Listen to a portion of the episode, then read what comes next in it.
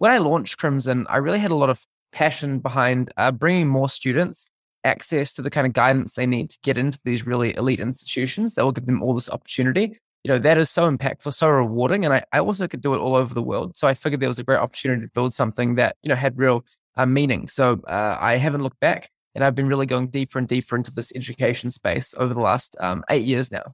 Now, in my own experience of advising young people about college choices, so many of them sell themselves short. They say, well, there's no point in even applying. There's no way I would get in.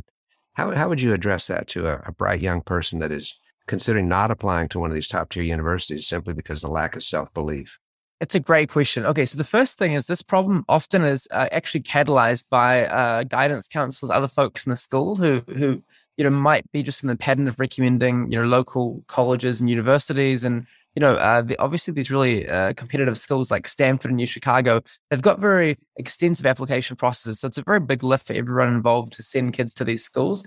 And so I think in general, there's a tendency to deviate to more conservative options and take the path that's a bit easier. But that's really a huge loss of opportunity. So it's really critical that students are applying to the most ambitious schools possible for them. And, the good thing about this process is that it is a holistic admissions process in which, students are assessed based on the context of their high school. So if they go to a high school where a kid hasn't gone to, say, Yale in 4 years or something, or the school only has a couple of AP subjects you can take, or there aren't that many extracurriculars on offer actually, and you've got a student who's actually really thrived within that environment, they'll actually get a lot more support from the admissions office for doing that. So you actually do get a bit of a benefit from being one of the quirky few kids in your school that actually applies to these bold schools, which is even more reason to do it.